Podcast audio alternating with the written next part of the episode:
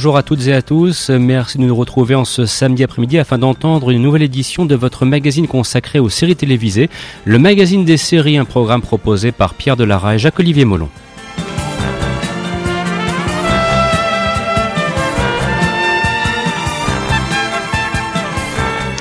Une fois par mois, le premier samedi de chaque mois, en lieu et place de votre magazine cinéma, voici cette émission entièrement consacrée à l'actualité du 8e art. Christophe Dordan au micro et je serai aujourd'hui accompagné de Christophe Villard, Fabien Rousseau et Nicolas Mérouse.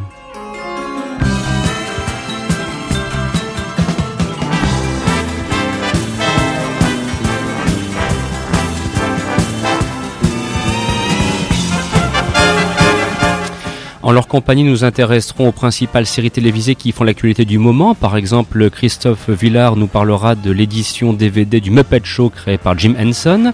Avec euh, Fabien Rousseau, il sera question donc de Star Trek, la série classique, puisqu'il y a 40 ans maintenant que ce programme débarquait sur les écrans de la chaîne NBC. Quant à moi, j'aurai l'occasion de vous faire un petit point complet sur l'édition DVD de Mission Impossible, la première saison. Enfin, grâce à Nicolas, il y aura une palanquée de news afin de tout connaître de l'actualité sur votre petite lucarne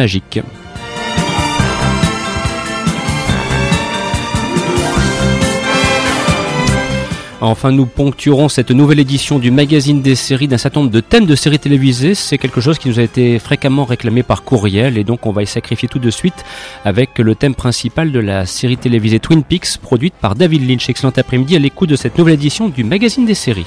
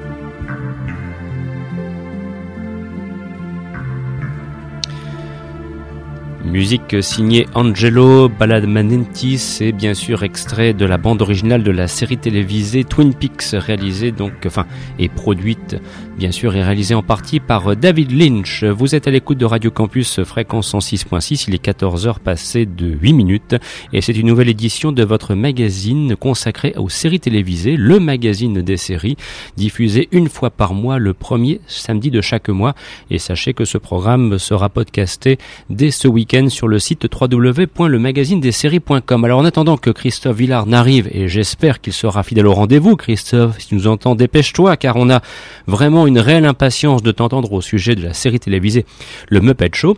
Eh bien, on va retrouver et Fabien euh, et Nicolas pour nous intéresser un petit peu aux, news et essayer de voir un petit peu quelles sont les, comment dirais-je, euh, séries télévisées qui dominent l'actualité. Alors je me tourne tout d'abord du côté de Nicolas. Est-ce que tu as des petites choses à nous signaler? Alors, soit peut-être en DVD, soit éventuellement, bien sûr, et je vois ce à quoi tu vas faire allusion, n'est-ce pas?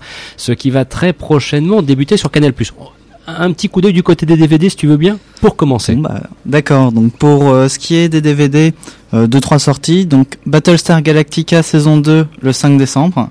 Donc ça c'est pas c'est pas à rater c'est génial, euh, avec un season final qui est euh, splendide. Mhm. C'est quand même incroyable que d'avoir réussi à faire revivre cette série télévisée des années 70, hein, parce que euh, en plus de ça, quand on regarde dans le détail, la, la première mouture de Battlestar Galactica n'avait connu qu'une seule saison, 70-79, et puis c'est tout. Euh, au bout d'une de 22 épisodes, euh, indépendamment des pilotes, la série qui coûtait excessivement cher à l'époque avait quitté l'antenne, alors que pourtant c'était un grand succès public, mais qui avait du mal à se renouveler.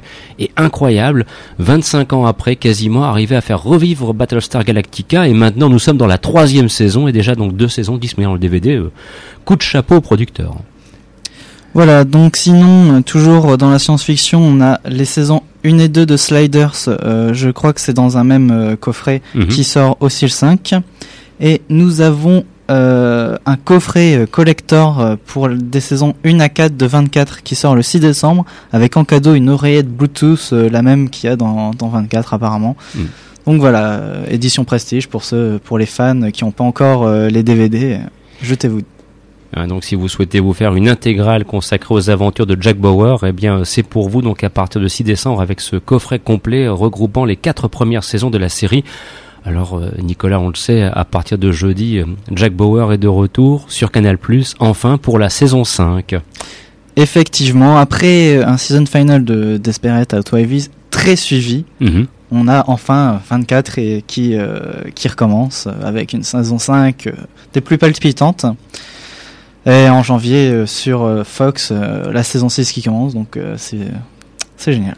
Est-ce qu'on a une petite précision maintenant concernant le projet de film? Est-ce qu'il va vraiment se faire? Parce qu'il a souvent été évoqué. On annonce un projet de tournage d'un long métrage avec Kiefer Sutherland, donc 24 adaptés pour le, pour le cinéma. Mais est-ce que vraiment cela va se faire ou pas? Aux dernières nouvelles, ça devait se faire un film de deux heures, mais qui se passe sur une journée entière, mhm. euh, au travers de, de plusieurs pays en fait. il, va avoir une affaire euh, dans toute l'Europe. Mhm. Donc moi, c'est les dernières nouvelles que j'ai eues. Euh, je pense que si ça s'est bien déroulé, le scénario est en train d'être écrit. Donc, qui vivra verra. Donc euh, réponse en tout cas très prochainement euh, dans, les salles, enfin en tout cas on l'espère. En attendant bien sûr, à partir de jeudi, grâce à Canal+, vous pourrez découvrir, et, je le précise, dans l'intégralité, sans qu'il y ait la moindre minute enlevée par je ne sais quelle censure, hein, et j'insiste bien sur ce point, eh bien la saison 5 des aventures de Jack Bauer, c'est à partir de jeudi soir sur Canal+, 20h50, deux épisodes par soirée le jeudi soir. Inutile de vous dire, pour qui me connaît bien, que ce soir-là, il ne faut pas m'appeler, je ne répondrai pas au téléphone qui sera branché sur le répondeur.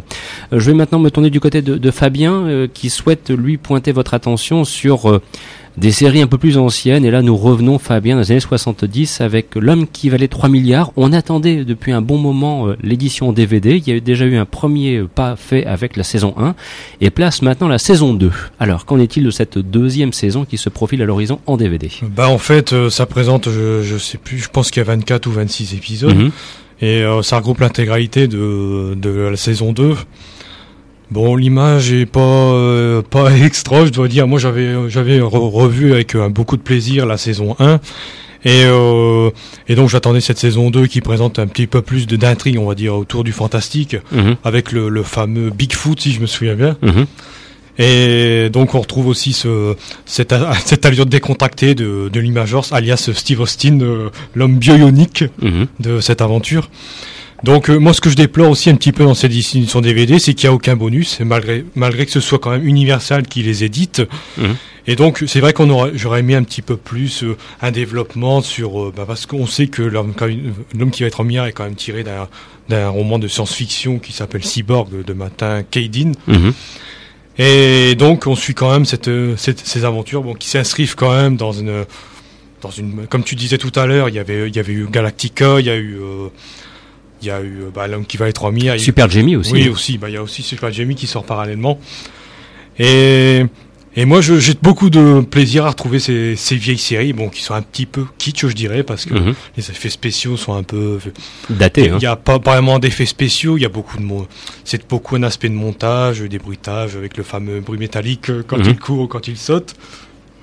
Et moi, bah, moi, je le conseille. Il y a tous ces, tous ces nostalgiques des années 70. Mais quand même, un petit regret, c'est que je l'ai observé, la, la, qualité de l'image n'est pas forcément au rendez-vous, ce qui est un petit peu gênant pour une édition en DVD qui coûte assez cher. Non, c'est sûr qu'au niveau de l'œil, j'ai pas l'impression qu'il y a une remasterisation de l'image, qu'elle a été prise comme telle sur le master américain. Et moi, euh, franchement, ce qui me gêne le plus, c'est qu'on ne puisse pas découvrir cette série en version originale sous-titrée français, sauf pour quelques rares épisodes. C'était le cas pour la première saison, où sur les 13 épisodes, il y en avait que je crois deux qui étaient proposé en version originale sous-titrée français parce que vraisemblablement jamais diffusé à la télévision française à l'époque. Et il y avait un paradoxe d'ailleurs assez bizarre, c'est que le, pilote, là où on voit justement l'accident de Steve Austin, est, proposé en VO, mais il n'a jamais été diffusé à la télévision. Mmh. voilà, donc là c'est un petit peu le, le regret que l'on peut avoir. Donc euh, ça peut faire l'objet d'un petit cadeau très sympathique pour les fêtes de fin d'année, mais euh, quand même avec cette petite réserve d'une qualité d'image qui n'est pas forcément au rendez-vous. Par contre, alors là je le précise, ce n'est absolument pas du tout le cas du coffret consacré au mystère de l'Ouest. Hein, parce que là, vous le savez, ici en ce mois de décembre,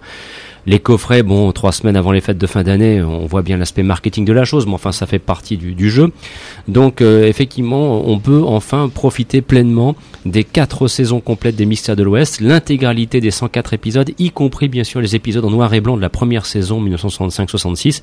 Et là, il faut vraiment le reconnaître, le, le travail qui est fait est vraiment génialissime. Non seulement au niveau des bonus, avec des interviews de Robert Conrad, avec des publicités, avec donc des, des reportages réalisés aussi bien sûr par Alain Carrasé, l'incontournable dès qu'on parle de, de séries télévisées, mais en plus de ça, on se rend compte que le travail qui a été fait sur l'image est vraiment fabuleux. Comme c'est une série qui a été tournée quasiment sur les principes du Technicolor, avec des rouges, euh, plus rouges que ça, tu meurs, des verts vraiment respectés. Il y a tout un univers visuel, un codage visuel qui est propre au mystère de l'Ouest. On se dit quel bonheur, enfin, non seulement de découvrir les épisodes noir et blanc qui sont quasiment à la limite euh, de, de, de ces productions fantastiques euh, que telles que le faisaient par exemple les Universal dans les années 30, et puis ensuite on bascule dans le pur produit couleur de la série télévisée américaine des années 60 et c'est un véritable régal. Donc là, je vous recommande ce coffret avec les quatre saisons.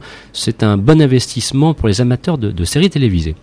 Euh, Nicolas, alors avant qu'on rentre dans le, cœur des, dossiers qui vont structurer cette émission, euh, est-ce qu'il y a éventuellement d'autres news, d'autres petites choses que tu aies pu repérer qu'il faudrait pointer l'attention de, de, nos auditeurs pardon? Euh, Oui. TF1, pour le dimanche soir, avait mis les experts à la rentrée. Mhm et en promettant un retour euh, du film du dimanche soir, puisqu'il y avait eu beaucoup de, de, manifestations, de, manifestations de mm. personnes qui voulaient euh, une alternative aux séries. Bon, euh, le problème, c'est que les films marchent moins bien que FBI Porté Disparu sur France 2. A raison d'ailleurs. Voilà. Donc, à partir du 10 décembre, les experts Miami, je sais même pas si c'est des inédits ou pas, mais je crois pas. Donc euh, les experts Miami euh, à partir du 17 décembre le dimanche soir à 20h50. Oui et, et, de préciser que une fois de plus quand même en matière de programmation de séries télévisées euh, que ce soit sur TF1 ou sur France 2 c'est quand même l'anarchie qui domine et c'est insupportable. Là avec FBI porté disparu c'est du grand n'importe quoi. Si vous regardez bien l'évolution des personnages pour cette saison 4 de FBI porté disparu vous dites mais enfin c'est pas possible ils ont fait n'importe quoi. Notamment on sait que Eric Close l'un des membres de l'équipe a quelques difficultés personnelles euh, liées notamment à des consommations de, médicaments suite à la fusillade dont il a fait l'objet à la fin de la, saison, la fin de la saison 3. Eh bien, au fur et à mesure des épisodes qui sont forcément programmés dans le désordre, je dirais qu'un coup il a ce problème, puis le coup suivant on le retrouve en pleine forme, en pleine santé, tout va bien. Et là, là franchement, c'est c'est proprement inadmissible. Il y en a quand même un petit peu marre de ces programmateurs sur les chaînes nationales notamment qui sont incapables de respecter l'ordre des épisodes. Une série a été conçue pour avoir des épisodes de 1 à 24. Merci par avance de pas nous proposer un dimanche le septième épisode de la saison 4 et le dimanche suivant le 16e épisode de la saison 4. En plus de ça, comme ils programment deux épisodes, ils ont très rapidement épuisé le stock, ce qui fait que maintenant le dimanche soir, on a un épisode de la saison 4 suivi de deux épisodes généralement pris dans la deuxième saison. Enfin, c'est vous dire que là, c'est c'est vraiment le règne du grand n'importe quoi et, et, ben une fois de plus, euh, ça va alimenter notre discours qui consiste à dire que parfois les séries télévisées, mieux vaut les prendre en DVD parce qu'au moins on est sûr que l'essentiel sera respecté et notamment l'ordre de diffusion. Enfin moi, je que c'est un élément auquel je suis comme beaucoup de fans de séries télévisées extrêmement eh, extrêmement sensible et le la façon dont FBI est porté disparu et maltraité, euh, euh, c'est absolument scandaleux quoi. Nicolas? Et en plus France 2 a beaucoup de séries achetées qui n'ont jamais diffusé. Je, pense par exemple à Véronique Mars, ça fait un an qu'ils l'ont. On en avait déjà parlé ici euh, il y a plus d'un an. Voilà, ça fait plus d'un an, ça a été diffusé sur 13e rue. On attend toujours une diffusion sur France 2 alors qu'ils l'ont acheté très tôt.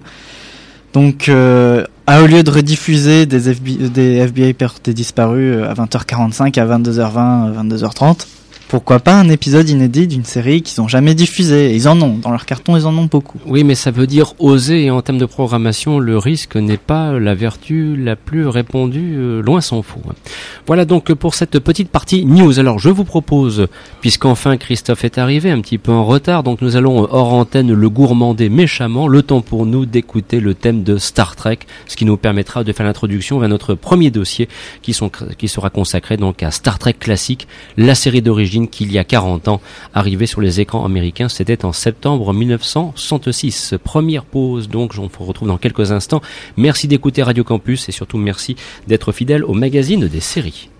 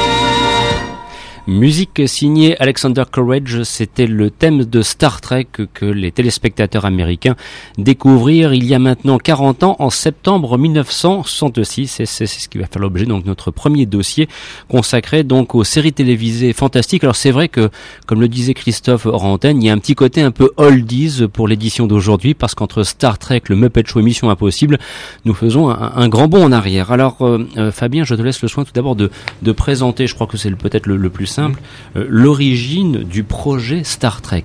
Comment Star Trek est né?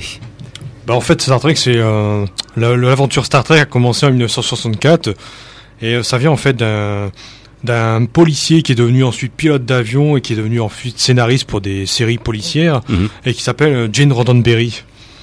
Et lui, il a l'idée en fait de, de créer une série sur l'exploration spatiale. C'est apparemment un nouveau concept qui n'était pas trop, très exploité dans, cette période. Et lui, il voulait faire une sorte de caravane vers les étoiles, euh, un peu westernienne. Et donc, il a, il a cette idée parce que lui, c'est quand même quelqu'un de profondément humaniste. Et à la il place un petit peu sa foi euh, en, en, l'avenir de l'humanité et tout ce qui est euh, euh, inhérent à l'exploration spatiale. Et d'ailleurs, euh, c'est ce qui est l'origine du titre Star Trek, puisque littéralement, on pourrait traduire cela par le grand voyage ou la grande patrouille vers les étoiles. la patrouille du cosmos. La patrouille du cosmos. Voilà. Hmm. Et donc lui, il, il, euh, il crée un petit peu des, des, personnages. Bon, on ne connaît pas encore le cœur que il s'appelle Robert April ou James Winter. Finalement, euh, ce sera Christopher Pike, le, le commandant. L'Enterprise n'a pas encore le nom d'Enterprise, c'est le, Yorktown dans, la, dans le premier G. Mhm.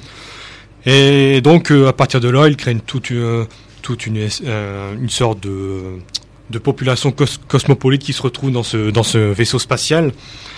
Et il, il développe donc un, un, premier scénario qui est donc celui de la cage, qui est le, en fait le premier pilote. Donc la cage, euh, il l'écrit, il le propose donc euh, déjà à la, métro Goldwyn Mayer qui refuse.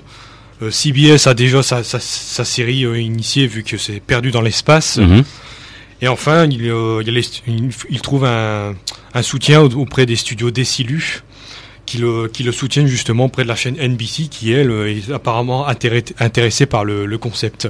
Alors, euh, de préciser que de Désilul sera encore question ensuite lorsqu'on évoquera Mission Impossible, puisque c'est aussi la chaîne euh, qui était à l'origine donc de, de, la production de, de, cette série. Ce sera pour après. Mm. Alors, euh, Star Trek a quand même connu des débuts un petit peu difficiles. Hein. Il a fallu du temps pour qu'en septembre 66, les épisodes arrivent enfin sur les petits écrans. Oui, on va dire un petit peu où le, mm-hmm. la gestation. Euh, en fait, lui, euh, Gene Roddenberry, quand il a créé son projet, il avait déjà des, visages en tête. Il avait déjà des, il voulait quand même avoir l'œil de, de, Bridge aux commandes du vaisseau mhm. et Martin Landau, donc euh, comme tu disais, une mission impossible. Voilà. Pour incarner le, Spock qui avait au, départ un petit peu une teinte rougeâtre, mhm. donc qui était extraterrestre à la, peau plutôt rougeâtre. Donc les acteurs ne sont pas très sûrs. C'est vrai que c'est un nouveau concept et. Euh, bah, faut dire aussi que la science-fiction, ça fait peur. Hein. C'est ça. Mm. Et euh, donc le, budget ne suit pas forcément. Euh, donc Gene Roddenberry est obligé un petit peu de revoir tout, tout, ce qu'il a écrit et pour alléger le je dirais alléger le budget, mm. il crée ce qu'on appelle le concept de la téléportation ce, que, ce qui évite euh, à la production de, de, construire des maquettes trop onéreuses, mhm. parce qu'au départ, dans son, dans son premier jet, il était question de faire atterrir les vaisseaux spatiaux. Mhm. Oui, ça, dans les années 60, on a du mal à l'imaginer, vu la qualité des effets spéciaux de l'époque, même si Planète Interdite avait déjà 10 mhm. années d'existence à l'époque. D'ailleurs, je pense que Planète Interdite a une certaine influence sur Star Trek. Indiscutablement. Hein. Et donc, euh, il, il, existe aussi cette, euh, ce qu'on appelle les, les, planètes de classe M, c'est-à-dire que euh, l'oxygène est, euh, l'oxygène est, est, euh, est, identique à celle de la Terre, mhm. ce, qui, ce qui fait qu'il y a un environnement un peu plus, un peu plus stable pour les, les, les, les explorateurs. Mhm. Alors, il y a eu en fait deux pilotes de Star Trek. Quel est le, le, premier donc Alors, le premier, en fait, c'est la, c'est la cage. C'est celui qui a été tourné en décembre 1964. Donc il est signé Robert Butler et au générique, ben finalement le le capitaine, c'est euh, le, comédien Jeffrey Hunter qu'on a pu voir euh, sous les traits du Christ dans Le Roi des Rois. Mhm. Et euh, donc, il est accompagné par le célèbre Léonard Nimoy, mhm. qui dès le départ, lui, a fait partie de l'aventure, et, et d'un officier féminin Donc c'était une grande première aussi de mettre quelqu'un d'assez audacieux et d'autoritaire dans un dans aux commandes d'un vaisseau. Et donc la cage, donc cet épisode qui qui en fait raconte l'histoire de bon c'est le premier voyage de l'entreprise qui atterrit sur une planète où des extraterrestres euh, font prisonnier le capitaine avec une captive euh, et le, le, projet dans une sorte de monde virtuel. Euh. D'ailleurs, c'était très, très avant-gardiste comme, comme concept. Et c'est peut-être aussi d'ailleurs à cause de cela que ce premier pilote a été rejeté parce que j'ai l'impression que, les, les, chefs de la télévision n'ont pas trop bien, compris. Hein. Ils s'attendaient un petit peu, un petit peu plus d'action mhm. et qu'ils l'ont jugé un petit peu trop intellectuel, cérébral pour le, le téléspectateur moyen. Mais est-ce que c'est pas d'ailleurs un petit peu l'une des grandes caractéristiques de Star Trek, c'est que tout le monde fait, c'est pas une série d'action. Hein. Non, c'est une série où on parle beaucoup. Hein. Non, c'est ça, mais je pense que l'optique a été de faire une série de science-fiction basée sur l'action, parce que ça n'attendait pas du tout euh, les studios. Et donc euh, là, ben, ils ont quand même été intéressés par euh, l'intrigue, mhm. mais ils ont voulu quand même, ils ont quand même commandé un second pilote. Mhm. Alors ce, second pilote, c'est où l'homme où l'homme dépasse l'homme. Mhm. Donc euh, là, il y a un total changement au niveau de l'équipage. Euh, Spock devient, le, devient le, second. Et le capitaine, bon, qui, au départ, ça devait être le comédien Jack Lord, qui incarne Steve McGarrett dans la série Hawaii, Hawaii Police d'État. Et lui, comme, comme il, a, il, a, il avait des exigences financières assez, euh, assez coûteuses, on, a, on a fait appel au comédien canadien William Shatner. Car il est canadien d'origine. Hein qui, qui donc incarne, qui incarne depuis 40 ans le célèbre capitaine James T. Kirk. Alors que comment euh, s'est déroulée la diffusion de Star Trek? On sait qu'il y a eu trois saisons, 78 épisodes entre 66 et 69, et en fait à l'époque Star Trek ça n'a pas été un énorme succès à la télévision. Il y avait des fans certes, mais c'était pas le grand succès euh, populaire, euh, c'était pas la série la plus regardée de l'époque. Non, c'est sûr que bon, Gene Roddenberry, je, je voulais le préciser, c'est qu'il s'est quand même heurté à quelques idées les producteurs ne voulaient plus de, Spock parce qu'il avait un aspect un petit peu satanique. Oui, les oreilles pointues, ça gêne. Et puis bon, les sourcils aussi. Mhm. Et, euh, et ils voulaient plus non plus de cet officier féminin. Alors ils ont, ils ont fait quelques exigences, mais lui, Gene Roddenberry, euh, il a quand même euh, imposé, je vais dire, un casting multiracial, parce qu'on a quand même le, le, japonais Ikari Sulu, qui est incarné par George Takei. On a le, le, lieutenant Oura. Oui, mm arrive en saison 2. En saison 2, oui. On a quand même Tchekhov, on a l'ingénieur écossais euh, Scott, mhm. d'ailleurs qui est décédé récemment, euh, le comédien euh, James Doohan est récemment décédé. Et puis, et donc on a l'arrivée aussi du médecin McCoy.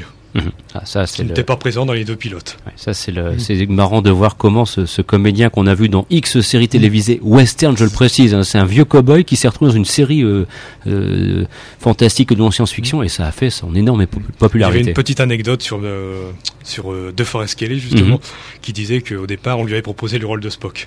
Ah, c'est bah quand même, avec le recul maintenant, on se dit que Leonard Nimoy, dans le rôle de Spock, mmh. il est parfaitement à, sa place. Ça. Alors donc, la série dure euh, trois saisons. En 69, euh, malheureusement, l'audience n'est pas vraiment encore au rendez-vous, donc elle est annulée. Et paradoxalement, c'est au moment de l'annulation que commence le phénomène Star Trek. C'est ce qu'on appelle le phénomène de la syndication, c'est-à-dire mmh. les multiples rediffusions, parce que c'est vrai qu'il y a une période assez, assez houleuse pour Star Trek euh, entre les saisons 1 et 2, c'est-à-dire que euh, le studio voulait, annoncer, voulait annuler purement et simplement la production des épisodes. Et ce qui s'est passé, c'est qu'il y a, une masse de fans qui ont écrit des milliers de lettres et que le studio a été, euh, a été complètement inondé et n'a pas pu faire autrement que de, recommander une nouvelle saison. Mais bon, c'est vrai que la saison 3 a quand même sonné le globe pour la série. Alors euh, il reste ensuite euh, les films. Alors là, par contre, en ce qui concerne les films, et je ne parle même pas des séries dérivées parce que on, s'est cantonné aujourd'hui dans Star Trek, hein, parce qu'il fallait aborder aussi euh, toutes les séries dérivées de, Star Trek. Alors là, on n'en sortirait plus. Mais il y a surtout les films. Et donc dix ans après la fin de la série sur le petit écran, au grand écran 79, Robert Wise se met derrière la caméra, le grand réalisateur américain, pour nous proposer l'adaptation un, peu nébuleuse, il faut le reconnaître quand même. Quand on voit le film maintenant de Star Trek The Movie, c'est un peu nébuleux. Je voudrais revenir un petit peu sur euh, la série animée qui est sortie mhm. il y a quelques ah temps, qui passait assez inaperçue d'ailleurs, mais euh, on voyait, une petite, on voyait l'arrivée d'un nouvel équipage. Bon, cette série animée, pour beaucoup de fans, n'est pas euh, intégrée à la mythologie Star Trek. Mais je pense qu'il faut la découvrir. Et genre, je, je, profite pour signaler que le coffret 4 DVD de la série animée vient de, vient de paraître donc chez Paramount. Mhm. Pour et alors, découvrir cette série. Et qu'en est-il des films alors? Combien de films actuellement tirés de Star Trek depuis 79 En fait, il y en a 10. Donc, il y en a eu 10 de Star Trek. Et il y en a 6 avec l'ancien équipage, 3 avec la nouvelle génération. Et il y a un onzième qui est en train de se préparer sous la direction de Gigi Abrams, qu'on connaît surtout pour être l'initiateur de, des séries Lost et euh, Alias. Mhm. Et cette, euh, donc cette, euh, cet onzième épisode serait en fait une préquelle et reviendrait sur la jeunesse de Spock et Kirk. Eh ben dites donc, hein, c'est quand même une franchise qui aurait été euh, plus que rentable et, et, bien évidemment en DVD si vous le souhaitez. Alors sachez quand même que la que la que la série a été euh, là actuellement très largement rediffusée par la chaîne Sci-Fi et avec possibilité de la découvrir en en version originale sous-titrée française, qui est quand même génialissime. Et puis, si vous avez aussi le DVD, ben, n'hésitez pas parce que vous avez les trois premières saisons de Star Trek classique pour votre plus grand plaisir avec euh, là aussi un travail sur l'image absolument fabuleux. Mm. on termine avec euh, Star Trek, sa nouvelle génération, il faut faire la transition pour un, un futur dossier. Le grand Jerry Goldsmith. Du grand Jerry Goldsmith, effectivement.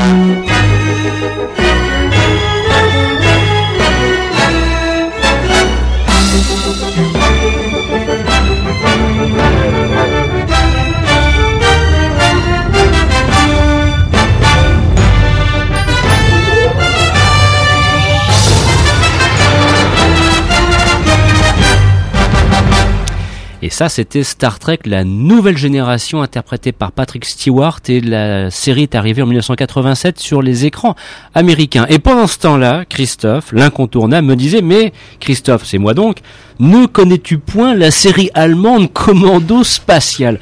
Alors si vous êtes euh, a priori de, de fidèles auditrices, de fidèles auditeurs du magazine des séries, vous le savez, Christophe Villard est l'art et la manière de vous parler de choses absolument inconnues que a priori trois spectateurs ennemis ont vu, puis il va me dire mais non, mais non, on a vu Commando Spatial. Alors plus sérieusement, c'est quoi Commando Spatial? Alors juste pour euh, pour dire sur Star Trek, Star Trek est la série euh, donc d'origine est arrivée en France en 82 dans l'émission Temps X des frères Bogdanov.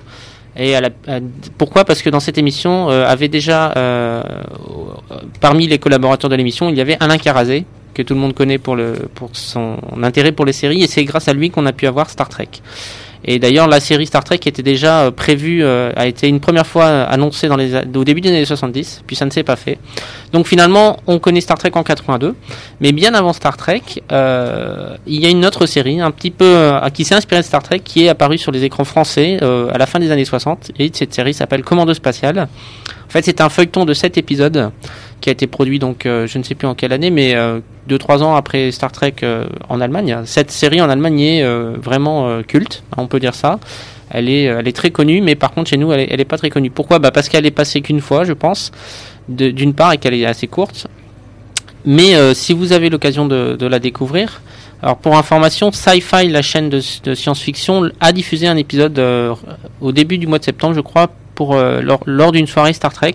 Ils ont diffusé le, quatrième épisode en version sous-titrée français. Et en, Allemagne, euh, le coffret DVD est disponible, mais je ne pense pas malheureusement qu'on pourra trouver dessus une version euh, sous-titrée français. Mais je sais également qu'il existe une version remontée en, téléfilm, euh, sous-titrée anglais cette fois. Donc voilà, pour les curieux, ceux qui s'intéressent à Star Trek, c'est une découverte assez intéressante à faire découvrir cette série. Il eût été regrettable de manquer l'extension germanique de Star Trek, cher Christophe. Incroyable. Ça, c'est vraiment. Euh, il y avait une émission comme ça où il y avait le détail qui tue.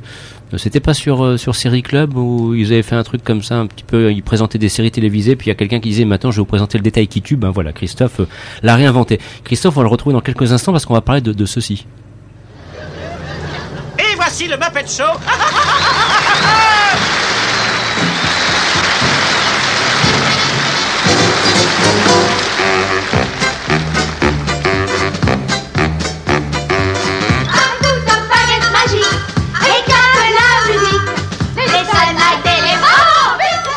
Et oui, bien sûr, vous l'aurez reconnu, c'est le thème de la série télévisée. Alors là, euh, c'est vrai que l'expression culte n'est pas un vain mot, il s'agit du Muppet Show dans sa version française avec la voix de l'inimitable Roger Carrel.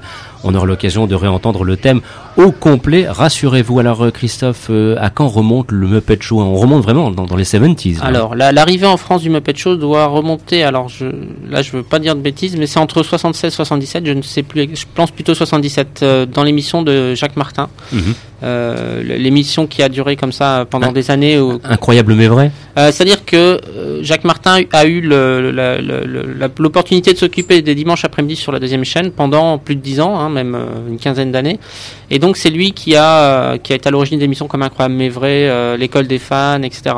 Et donc euh, bah, le dimanche après-midi, entre ces émissions, on, retrouvait, on a retrouvé des séries, mais au, départ on a eu le droit. Donc le Muppet Show est arrivé dans, cette case horaire. Et c'est ce qui a fait connaître la série en France. Et ça a tout de suite eu un succès phénoménal qui d'ailleurs s'est retrouvé dans, dans, tous les pays, puisqu'on a plus de 100 pays ont diffusé la série. Et puis maintenant, le Muppet Show fait partie vraiment du, du patrimoine télévisuel mondial, puisque tout le monde connaît la, les personnages aussi parce qu'il y a eu différents films et puis deux nouvelles séries d'ailleurs, euh, puisque une nouvelle série est actuellement diffusée sur TF1 le, dimanche euh, à 17h ou 18h, je ne sais plus. Mais nous n'en parlerons pas. Non, non, mais je tenais juste à, à préciser. Et pour cause.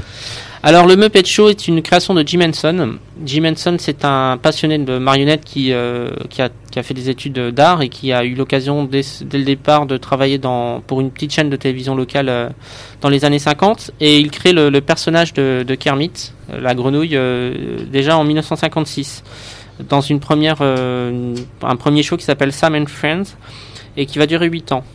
Et par la suite, en 1969, il crée Sesame Street, qui sera repris sous différentes formes en France.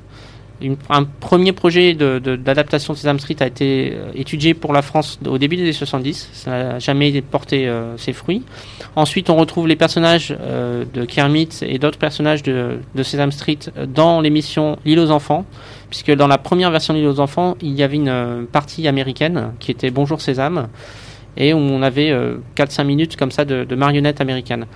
Donc ensuite, euh, on a une version en 78 de 1 rue Sésame. Et puis encore, par la suite, on aura une sur FR3, puis sur la 5, euh, la cinquième, pardon. Et maintenant sur France 5 euh, aussi, il y a une, nouvelle version de Sesame Street, c'est 5 rue Sésame. Donc on peut voir que les personnages de parallèlement au Muppet Show, il y a toujours cette, ce succès de, de, Sesame Street qui est aussi là aussi mondialement connu. Donc pour revenir au Muppet Show, en fait, le Jim Henson a, a, continué toujours à, vouloir faire des, marionnettes. Donc il a fait, de différentes manières avec des émissions spéciales et notamment aux États-Unis avec le Ed Sullivan Show, qui était une émission de variété qui recevait différents, différentes vedettes. Et il y avait euh, des, segments comme ça où les invités pouvaient dialoguer avec des, marionnettes. Donc lui, ce qu'il voulait faire, c'était arriver à faire un, un, programme qui permettait à la fois de réunir les enfants et les parents. Et donc il va proposer euh, à la, euh, dans les années en 74 ou 75, je ne sais plus exactement, un premier pilote, The Muppet Valentine Show, euh, pour la chaîne ABC qui va donc être diffusée mais qui ne va pas avoir une audience euh, si euh, importante. Puis un an plus tard, il y aura une deuxième, deuxième pilote qui s'appelle The Muppet Show Sex and Violence. Mais là, non plus, le, succès n'est pas complètement au rendez-vous, ce qui fait que les producteurs ne sont pas prêts à, mettre de l'argent pour financer une série, ce que lui voudrait, Jim Henson. Donc en fait, il va trouver un appui du côté d'ITC, la, la société britannique bien connue pour les amateurs de séries, euh, puisque le, président de ITC aux États-Unis va contacter Jim Henson et lui proposer voilà de, faire euh, un partenariat. Donc en fait, il va avoir un budget illimité et un plein euh, espace créatif pour pouvoir faire la série. Donc ça va être une coproduction franco-américaine. Les stars vont être principalement des stars américaines, mais la, fabrication des marionnettes va, être faite aux États-Unis. Mais tout le tournage du Muppet Show va se faire en Angleterre dans les studios bien connus d'ITC. Et donc, ça va, cette série qui au départ est prévue pour trois saisons va finalement durer cinq saisons. Et euh, donc, au travers de 120 épisodes, on va retrouver des, vedettes euh, telles que Sylvester Stallone, Mark Hamill et, les personnages de, Star Wars, euh, Charles Aznavour, même aussi pour les, les, invités français, Peter Ustinov et, j'en passe. Vraiment, Si je me permets, que, Christophe, une question. Donc, la France a mis vraiment de l'argent dans The Muppet Show. Ça, je l'ignorais. Non, non, non, non. J'ai dit, pardon, j'ai dit les États-Unis. Parce que tu parlais de coproduction franco-américaine. Ah, c'est une erreur de ma part. Je voulais dire anglo-américaine. Anglo-américaine. D'accord, je, Tu fais bien de, de le souligner. Ok. Donc, euh, ben, le Muppet Show, ce qui a fait son succès, c'est à la fois les personnages, euh, puisque Jim Henson était vraiment quelqu'un qui voulait faire les choses de, de, qualité et tout en s'amusant. Donc, il a réussi à, cette, euh, cet aspect-là, ce qui fait qu'on retrouve Kermit la grenouille, Miss Piggy qui est follement amoureuse de Kermit, Scooter qui est le, le comment le l'oncle, enfin le neveu du patron du théâtre où se produit où a lieu le Muppet Show et euh, également les, les, deux vieux Stadler et Waldorf qui sont toujours à leur balcon en train de critiquer le, le spectacle et qui ont toujours eu ma préférence. Et puis euh, donc euh, on a plein d'autres personnages comme Gonzo, Ralph le chien qui joue du piano, Fozzie l'ours qui raconte des histoires qui sont rarement drôles, etc. Et puis à côté de tous ces personnages avec lesquels gravitent les invités, euh, donc un invité par, euh, par, euh, par émission. On a des, des séquences dérivées comme les vétérinaires à l'hôpital. Les, les, cochons dans l'espace. Les cochons dans l'espace, qui est aussi un peu une parodie de Star Trek. Hein, mhm, tout à fait. Et on a également un orchestre avec notamment Animal, qui est un personnage tout fou qui, qui, qui joue de la batterie, qui est pour, pour l'anecdote est euh, inspiré du batteur de Motorhead, qui est un groupe euh, de, heavy metal. Petite précision, les, cochons dans l'espace, l'accroche, c'était ou l'histoire d'un chirurgien orthopédiste auquel la médecine cassait les pieds. C'est vétérinaire à l'hôpital. Ah, c'est vétérinaire à l'hôpital, pardon. Voilà. Donc on a on a eu comme ça euh, au fil des cinq saisons euh, différentes séquences, d'autres, euh, enfin certaines qui ont qui ont comme ça perduré et puis d'autres qui ont qui ont changé, qui sont un peu moins connus. parmi les personnages aussi récurrents, on a le le, le, le scientifique et le un peu le son comment dire son acolyte qui sert de cobaye, c'est Beck Benzen et j'ai un trou sur l'autre. J'avoue que là, je m'en souviens plus non plus. Je, vois, j'ai en image effectivement. Voilà, c'est Baker. Le, le, Baker. voilà. Et puis on a le chef suédois qui, ah. qui a un accent euh, à couper au couteau, si je puis dire. voilà, donc on a vraiment euh, plein de personnages attachants.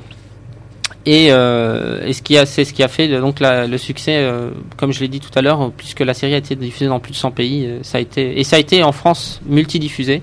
Donc ça explique que même les générations de maintenant connaissent euh, les personnages. Fabien, un petit commentaire?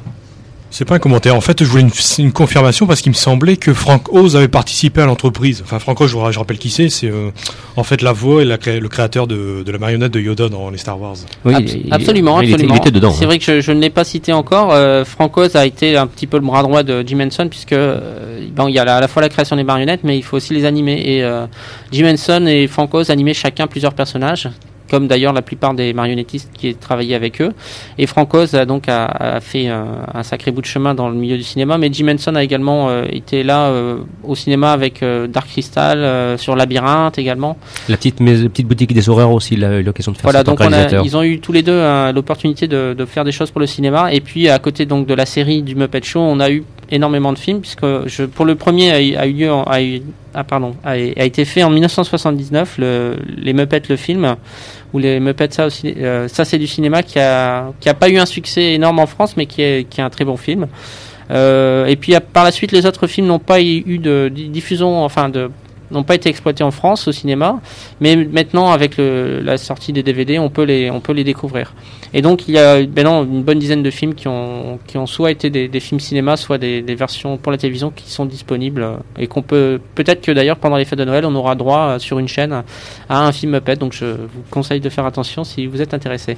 Oui, est-ce qu'en matière de DVD, pour ce qui est de la série d'origine, euh, c'est actuellement diffusé donc euh, par un système qui fait qu'on a deux ou quatre épisodes dans le cas de petits fascicules qui sont qu'on peut trouver même dans les dans les points presse par Alors, exemple. Alors, euh, ce que je sais, c'est qu'une première version de DVD avait été avait été donc une première distribution, mais qui n'était qui ne respectait pas du tout les saisons euh, originales. Donc, euh, avant, il fallait se procurer les DVD anglais qui eux proposaient une version française de la première saison. Donc, l'intégralité de la première saison est sortie en Angleterre. Et maintenant, tout récemment, des nouveaux coffrets sont sortis. Par contre, j'avoue que je n'ai pas eu le temps de, de refaire un point là-dessus, donc je je peux pas vous dire si il s'agit des saisons ou si c'est encore une fois un mélange. Mais en tout cas, je pense que cette fois, c'est plus soigné. C'est Polygram qui se charge de ça actuellement. Voilà, il me semble. Donc euh, je, vous, invite à, vous renseigner si vous voulez en savoir plus. Et euh, de préciser aussi, bien sûr, que lorsqu'on écoute les voix françaises, ben, on, entend ceci. On, va écouter le générique français, puis on en reparle en quelques instants, parce que là, il faut saluer le travail des, des doubleurs du Muppet Show. Et voici le Muppet Show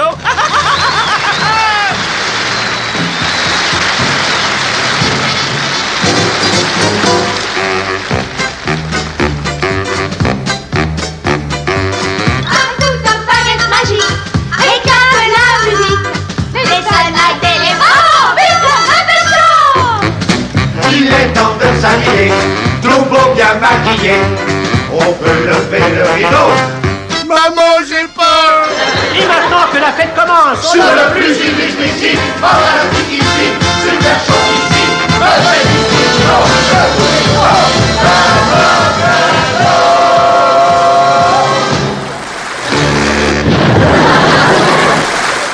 Voilà donc pour la version française du, du, Muppet Show. Alors là, on pourrait quand même dire un petit mot des doubleurs parce que bon, il y a Roger Carrel, il y a Micheline Dax. Enfin là, c'est le, le, gratin des doubleurs français réunis pour le Muppet Show. C'est un régal. Hein. Alors oui, on a également Gérard, Gérard Hernandez, Francis Lact et Pierre Tornade. Donc euh, par exemple. Euh, que du lourd. Hein.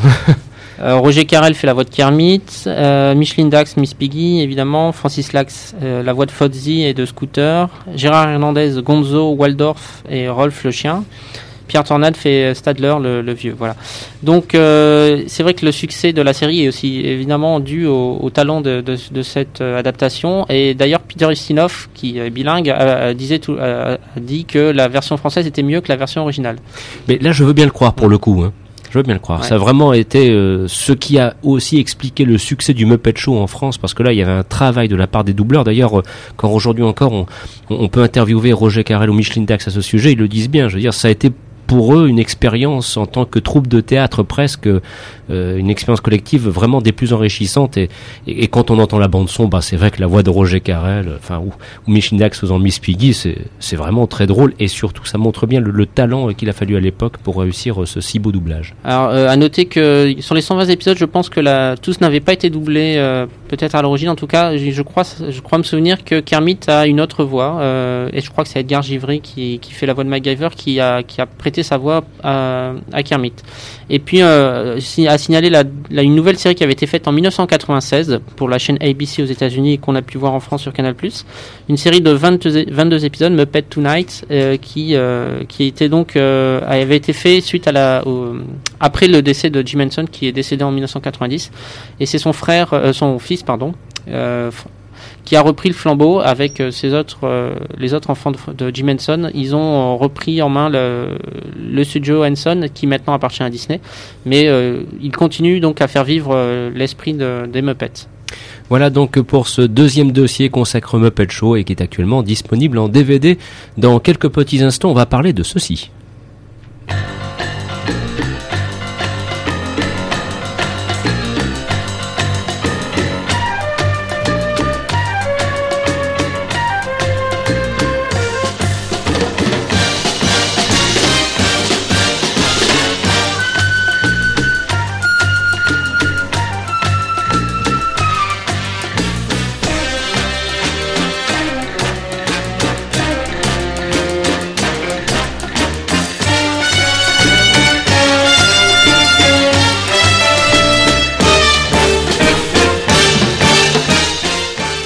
Et vous aurez reconnu donc le thème composé par Lalo Schifrin pour Mission Impossible. Alors c'est vrai que c'est l'événement parce que, euh, comme tu le disais assez justement, Fabien, bah, les, les séries anciennes qui ressortent en DVD, il y en a pas tant que cela au fond, et c'est un petit peu logique aussi, c'est la loi du marché.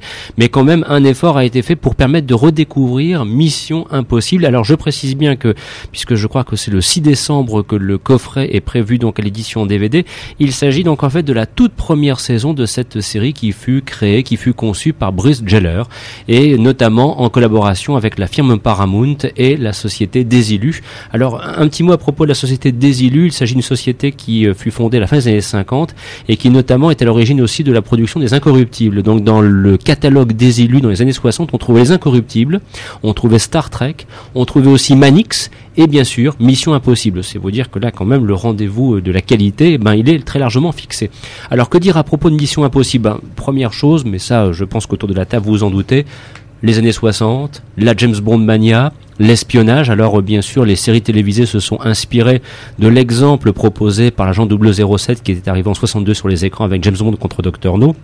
Et donc une grande euh, mouvance espionnage irrigue les programmes de la télévision américaine, notamment aux années 60. Alors euh, des agents très spéciaux en font partie, les mystères de l'Ouest aussi. Et puis voici qu'arrive Mission Impossible avec un but très précis et, Bruce Geller dans plusieurs interviews le lisait très bien. Son intention, mais un petit peu aussi comme les mystères de l'Ouest, était d'arriver à contracter ce qui serait a priori vu dans un film d'une heure et demie dans un épisode de 48 minutes. D'où euh, la tension, euh, d'où le rythme très particulier de, ces épisodes. Toutefois, il y aura une petite surprise pour qui va se procurer le, le DVD de cette première saison. C'est que dans la première saison, pas de Peter Graves dans le rôle de Jim Phelps. Ça, il faut bien le préciser. Il est arrivé au cours de la deuxième saison dont on serait douté qu'elle sera ensuite proposée en DVD parce que très honnêtement, moi, si je devais sortir en DVD Mission Impossible, je pense que je m'arrêterais aux quatre premières saisons, c'est-à-dire les années un peu magiques. Alors pour l'instant la première saison, donc à l'origine c'est Stephen Hill dans le rôle de Dan Briggs qui incarne donc le chef de cette équipe où on retrouve bien sûr euh, déjà les, les principaux protagonistes. Alors euh, là il y a de tout hein, et c'est vrai que chacun un petit peu y, retrouve ce qu'il souhaite. Il y a Peter Lupus dans le rôle du Monsieur Muscle, il y a bien sûr Barbara Bain pour le côté charme, il y a déjà Martin Landau dans le rôle de Ron Hound pour l'aspect on va dire déguisement et puis enfin, bien sûr, euh, comment dirais-je, son nom m'échappe, euh, celui qui joue Barney Collier, Greg Morris, voilà, l'ingénieur Greg Morris. Donc, et d'ailleurs de préciser qu'il est noir, ce qui dans les années 60 aux États-Unis était là aussi une belle innovation. Et donc, à travers ce groupe de cinq personnes, eh bien, nous voici partis pour euh, des aventures où c'est vrai quand même les méchants sont très très communistes. Hein. Il faut quand même ne pas se voiler la face. Mission Impossible est une série des années 60 et qui est donc le reflet du contexte politique de l'époque ben, que voulez-vous, nous sommes en période, on va dire officiellement de guerre froide, même si c'est un petit peu la détente déjà quand même dans la fin des années 60, mais quand même l'ennemi euh, est très souvent de l'autre côté du rideau de fer ou bien euh, de ces quelques petits alliés qu'on peut trouver ça et là, euh, qui en Afrique, qui en Asie, qui en Amérique latine. Alors, ce qui fait vraiment l'intérêt de Mission Impossible cette première saison, c'est surtout la qualité de la réalisation, parce qu'une fois de plus, on a convoqué le gratin des téléastes de l'époque, et notamment il y a un nom qui va finir par ressorgir progressivement, il s'agit de Barry Crane, qui est euh, Barry Crane, c'est vraiment le prototype même de vous regardez une série dans les années 70 aux États-Unis, il est très fréquent de voir épisodes dirigés par Barry Crane. C'est vraiment l'un des grands spécialistes des séries télévisées de l'époque. Et c'est vrai que on a vraiment le sentiment, en voyant Mission Impossible, que la mise en scène relève quasiment de ce qu'on pourrait voir au cinéma. C'est-à-dire qu'il y a vraiment une qualité, tant au niveau de la lumière, du cadrage, que du montage, on, voit quand même qu'il y avait un travail extraordinaire quand on pense que chaque épisode nécessitait une semaine de tournage et quand on voit le résultat à l'arrivée, on se dit ça c'est quand même formidable que de, que de voir une telle qualité pour ce qui est quand même avant tout une œuvre télévisuelle et non pas censé être un film destiné au grand public pour être vu dans les salles. Ben, je vous prie de croire qu'aujourd'hui encore, vous prenez des épisodes de Mission Impossible, vous les montrez sur un grand écran, il n'aurait absolument aucune euh, difficulté à, soutenir la comparaison avec bon nombre de films ressemblant à des téléfilms tels qu'on peut les voir actuellement dans les salles. Hein. Vous pouvez me croire sur parole. Donc voilà, c'est ce 6 décembre que vous pourrez euh, euh, profiter de, de Mission Impossible. Christophe. petite anecdote, enfin c'est pas une anecdote, mais tout à l'heure on parlait d'une série peu connue. là je vais parler d'une série qui s'est inspirée de Mission Impossible, qui est pas très connue, qui s'appelle Commando Garrison. Oui, c'est vrai. Qui est passé en France tardivement puisqu'on l'a découvert sur Série Club et qui est tout simplement un Enfin, c'est vraiment, on pourrait dire, un clone de Mission Impossible, mais qui se passe pendant la Deuxième Guerre mondiale. Voilà, donc c'est juste une série qui, malheureusement, je pense qu'on n'aura pas l'occasion de la revoir d'aussitôt. Et je vous laisse donc en compagnie de la thème, du thème composé par Lochifrine pour euh, conclure cette émission.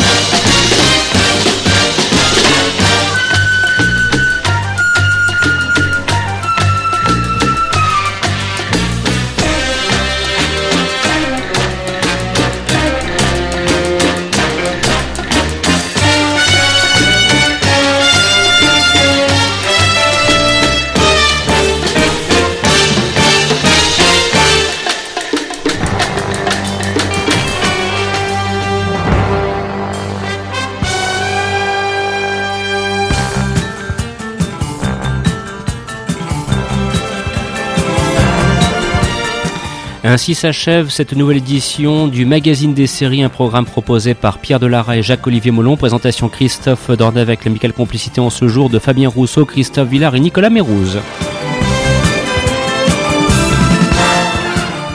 Samedi prochain, le 9 décembre, ce sera le grand retour de votre magazine consacré à l'actualité du cinéma, Les Aventures Salles Obscures. Dans quelques instants, les programmes de Radio Campus vont se poursuivre avec Awana Africa. Nous aurons grand plaisir à vous retrouver pour les séries télévisées au tout début du mois de janvier. Portez-vous bien d'ici là et surtout n'hésitez pas à nous lire www.lemagazinedesseries.com. Merci de votre attention. Au revoir.